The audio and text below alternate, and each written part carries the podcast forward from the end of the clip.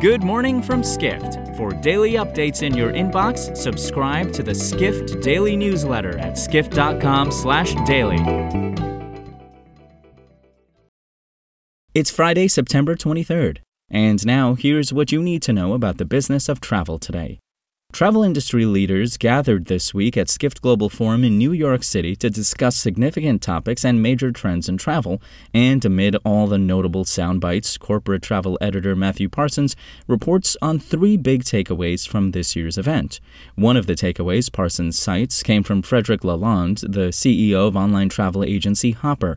Lalonde said the key to building new products is being bold and experimenting, even if that means generating a loss. He said all of Hopper's new products lose money, but added the company is constantly trying to figure out what might work. Lalonde admitted he was stunned by Hopper's success in selling loot boxes, treasure chests with a mystery gift, as part of a Puerto Rico promotion. Another major takeaway from the forum was the call for tourism marketers to sell true images of destinations.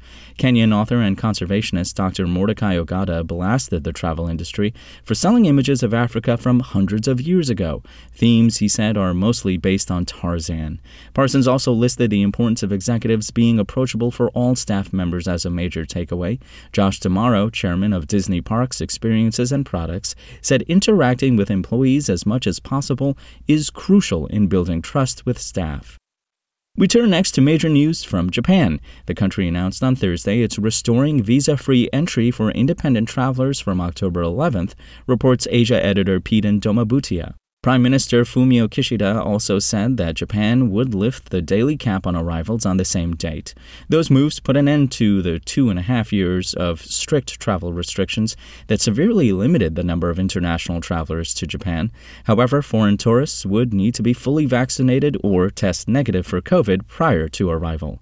At the same time as the restrictions lift, the Japanese government will bring back its nationwide travel discount program to boost domestic tourism. The program was paused after a surge in COVID cases. Finally, hospitality company Ennismore is planning to expand its co working spaces it calls Working From to all of its 14 hotel brands, reports corporate travel editor Parsons in this week's Future of Work briefing. The group's Hoxton properties in London and Chicago are currently its only hotels to operate the co working spaces, but founder and co CEO Sharan Pasricha said at Skift Global Forum this week that Ennismore would expand Working From to other Ennismore hotels, which include Hyde and Mama Shelter. Pasricha described Working From, which he founded in 2019, as a boomerang success, citing the waiting list of 400 people wanting to join its London co working space.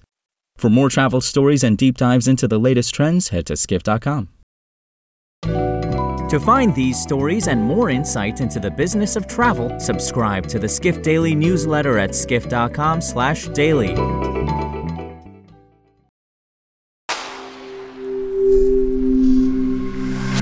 skift.com/daily. SpokenLayer.